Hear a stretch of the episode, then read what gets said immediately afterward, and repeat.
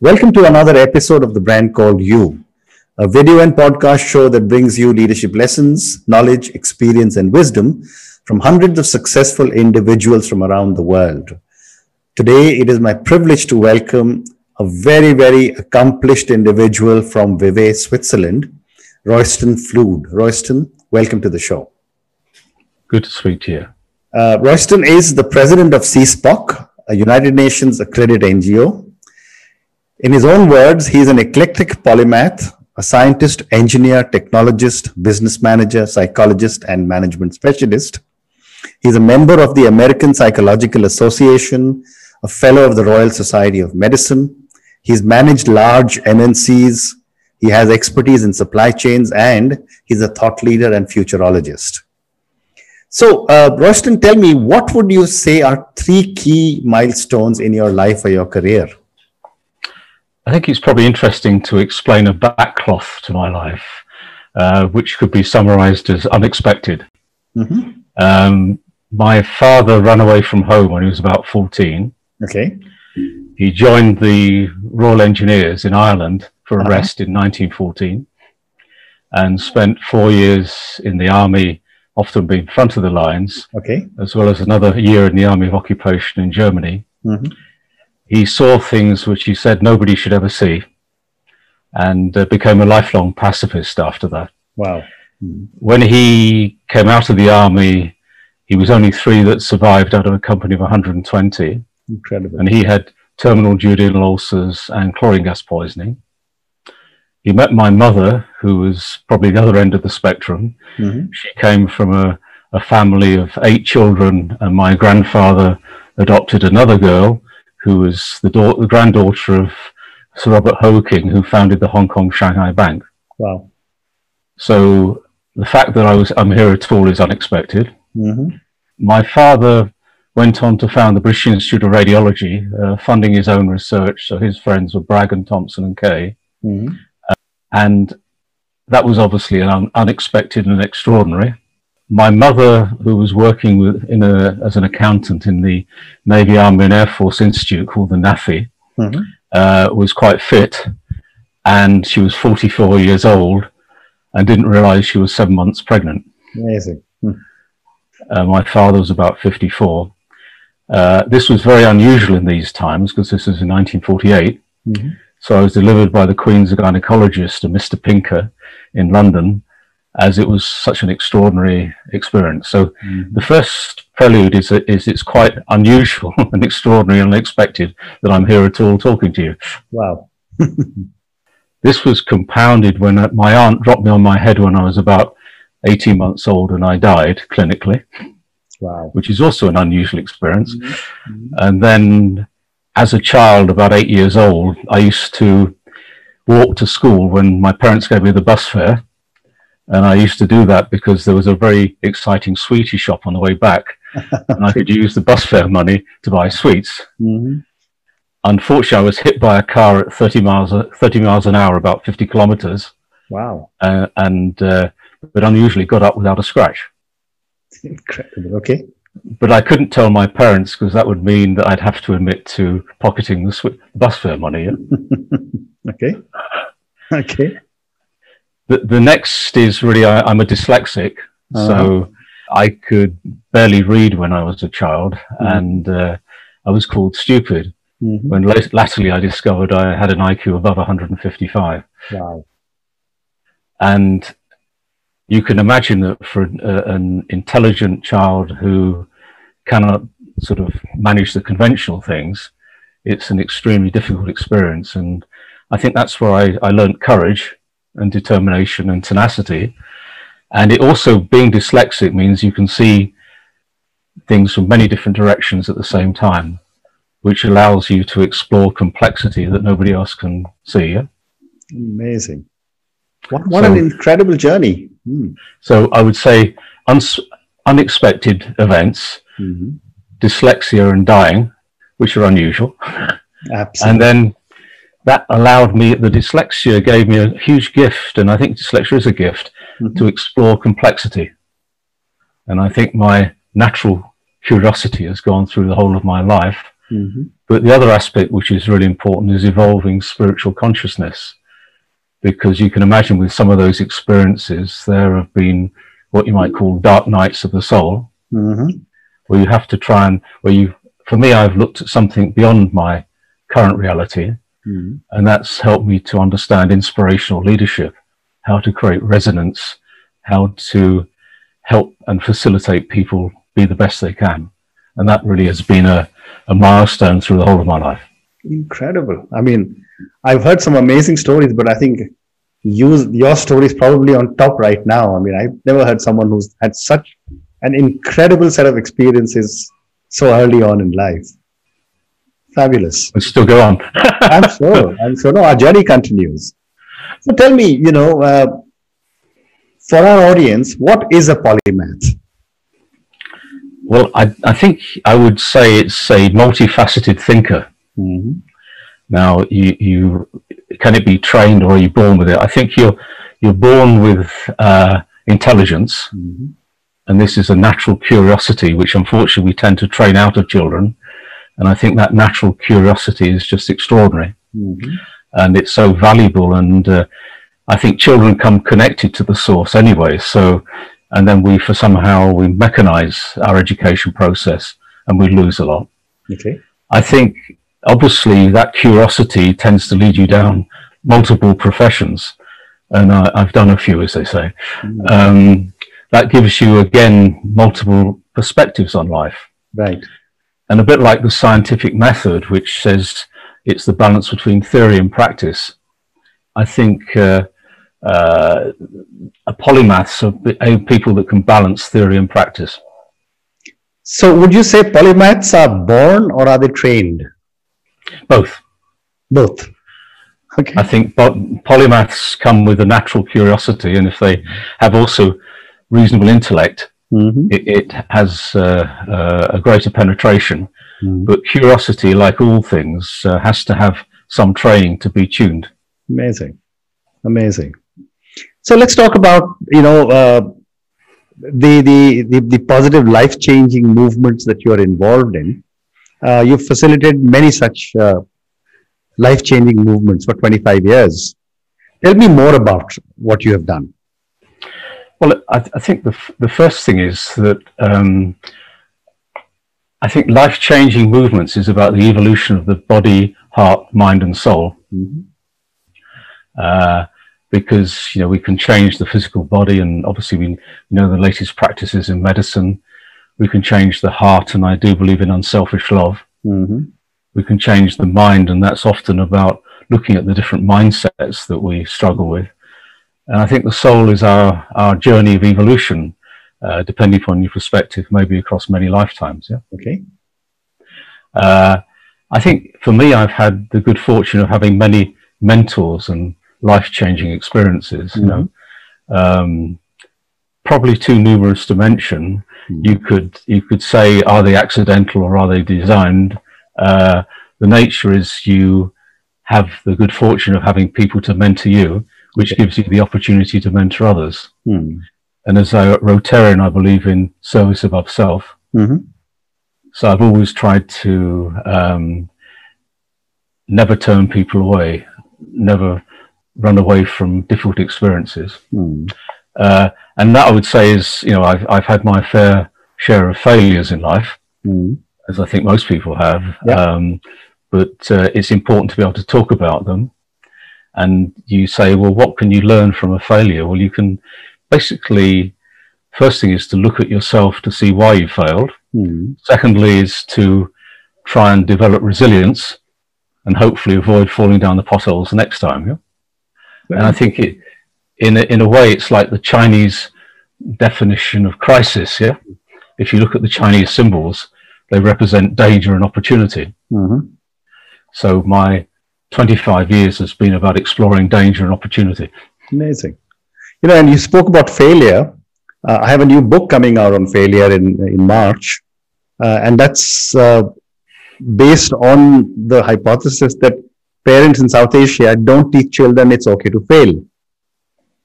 And, I, and I therefore, it manifests itself in our behavior patterns because everyone's been told you've got to come first. So. I, I, I think we see this in South Asia, we see it in China. Yeah. You know, where to get into university in China, you have to get ninety-nine percent. Right. So you've got the children nailing their hair to the ceiling in order to Correct. Allow them to concentrate. Correct. Correct. And you have to ask the question, are we creating whole human beings, or are we creating people that can pass examinations? Yeah. Absolutely. That's a question that's often asked. But let me come back to, um, you know, you.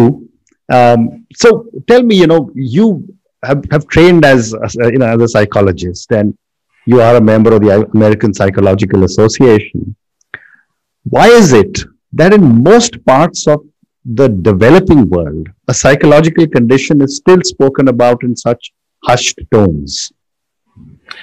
I think mainly it's because we don't really understand the complexities of the human mind. Yeah? Mm.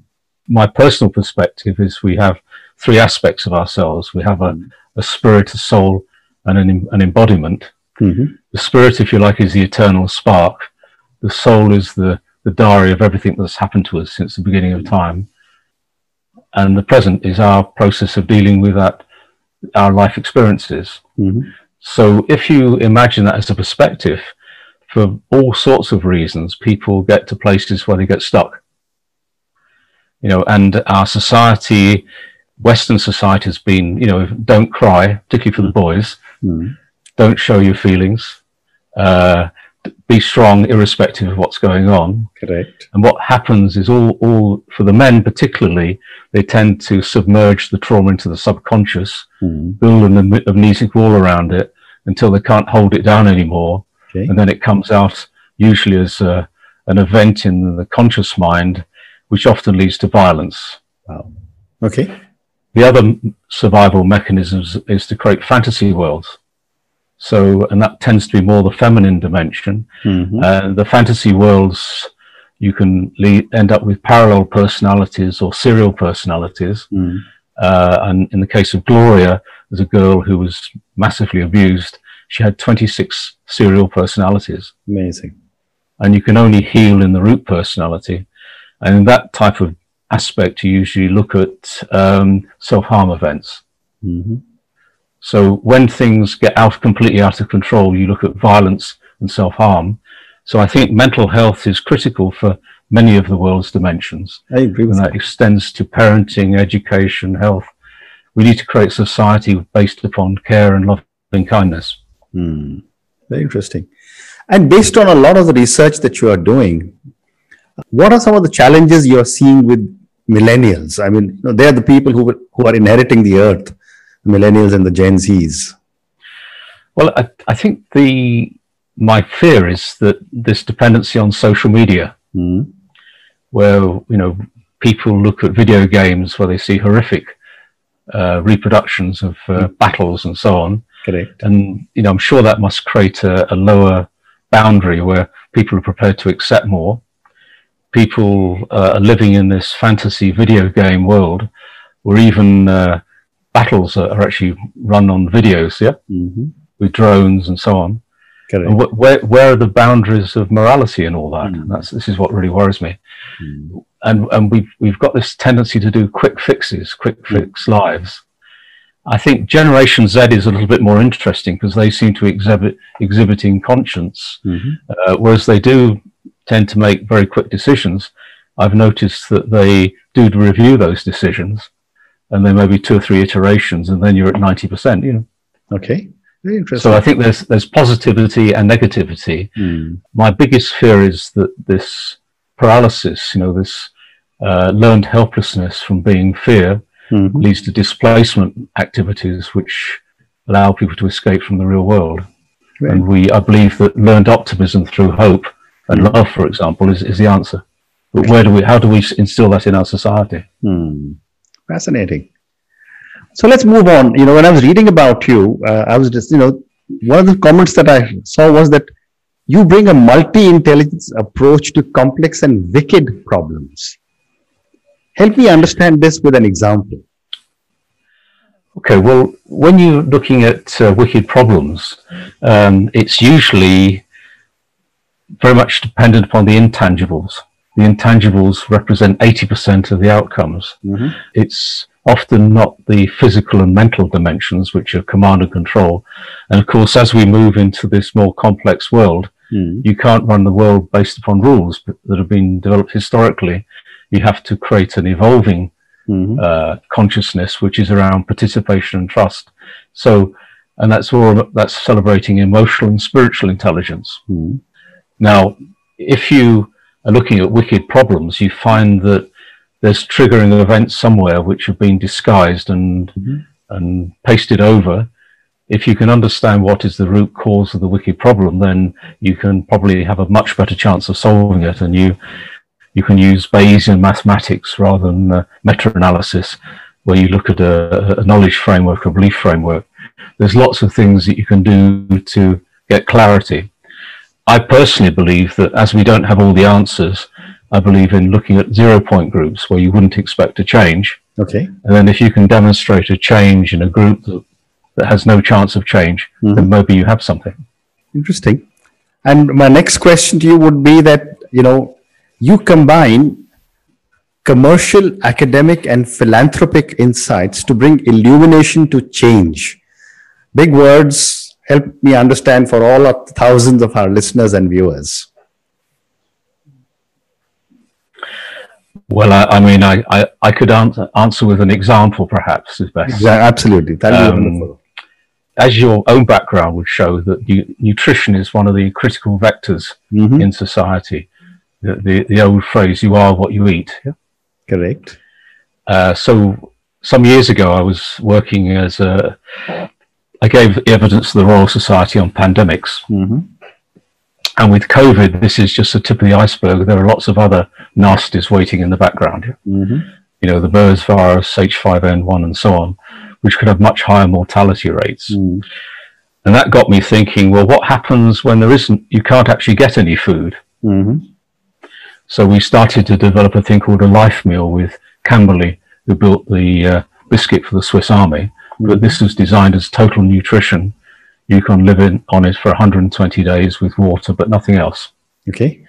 So we developed it, proved it was total nutrition, has a shelf life of uh, at least four years. And uh, with the Swiss Army, it was uh, radiation-proof packaging with uh, waterproof packaging. Okay. But then we, we said, well, look, no, the problem is no, after the Tamiflu, Tamiflu debacle, nobody's, no government's going to invest in anything like this. Mm-hmm. So let's create a, a buy-to-give model. So we, as this is a you know, total nutrition source, we discovered that if you give it to children first meal of the day, it lifts academic performance by one hundred percent. Okay. If you give it to the elderly who don't tend to eat properly, it, it can dramatically reduce dementia and Alzheimer's. And people on the move, you probably know yourself that when you're on the move, you tend to eat rubbish. So if you, if you give it to people on the move, their attention spans retained. So we looked at a buy-to-give model, which is the commercial hat. Mm. Which is saying if people buy at retail, so because it's actually a good thing anyway, and then in the price of that retail product, we actually donate a product focused on mothers and children, mm.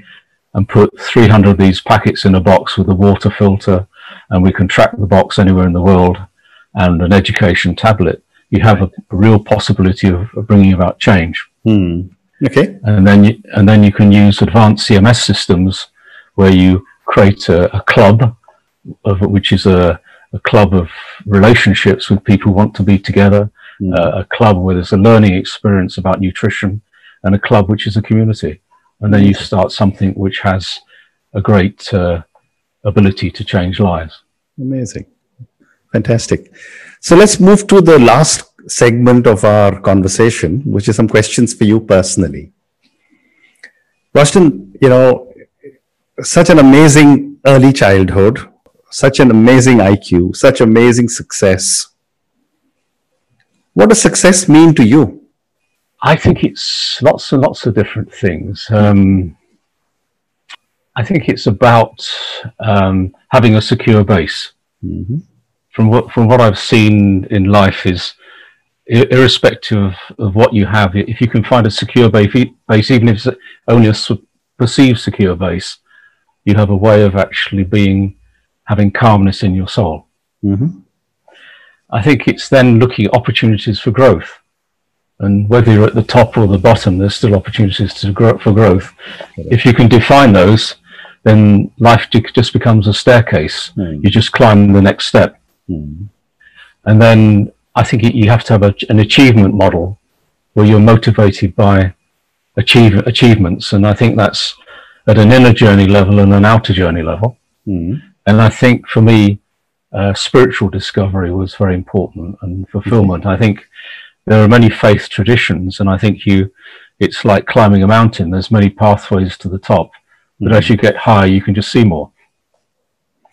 You know, you mentioned spiritual discovery earlier as well. Tell me a little bit about what kind of discovery are you talking about for yourself? I, I have this sense of a universal spirit.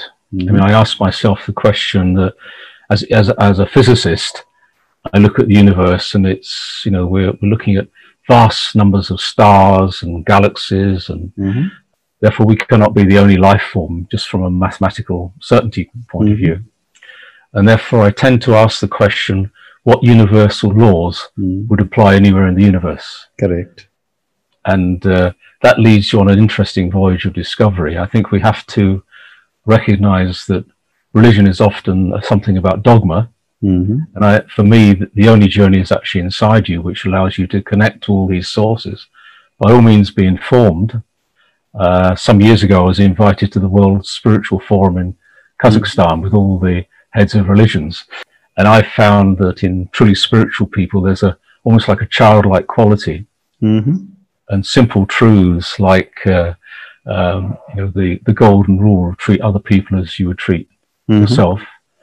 Recognizing that this universal force is in everything. Okay. It's not just in sentient life, it's in everything. Therefore, thought has power. So if you consider what your thoughts are, you also are contributing to a hopefully a better, better realization of that universal consciousness. Wonderful. Wonderful. You're all, what you're saying almost seems like what people in, in the, the Hindus believe, which is God is actually inside you. And absolutely spot on. I, I am God, and the universe is Brahman, so the all-powerful.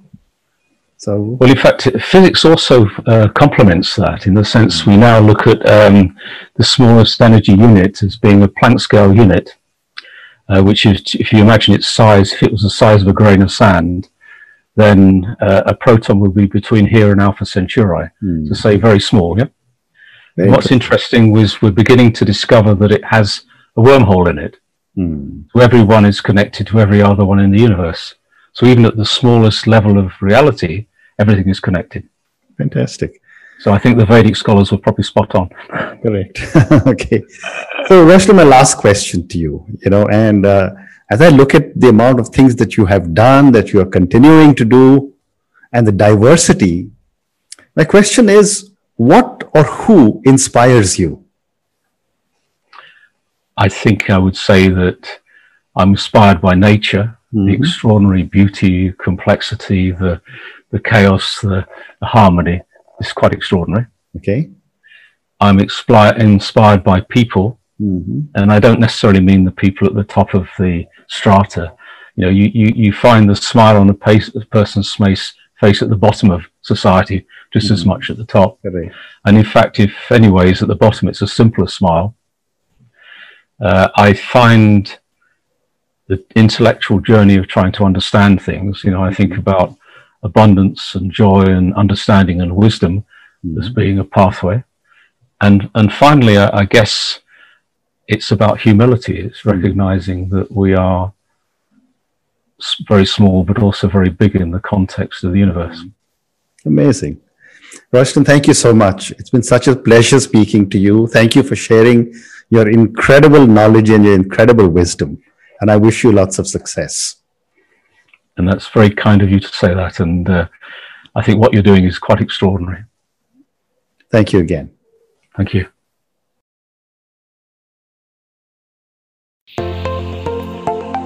Thank you for listening to The Brand Called You videocast and podcast, a platform that brings you knowledge, experience and wisdom of hundreds of successful individuals from around the world. Do visit our website w w w dot t b c y dot in to watch and listen to the stories of many more individuals. You can also follow us on YouTube, Facebook, Instagram and Twitter. Just search for The Brand Called You.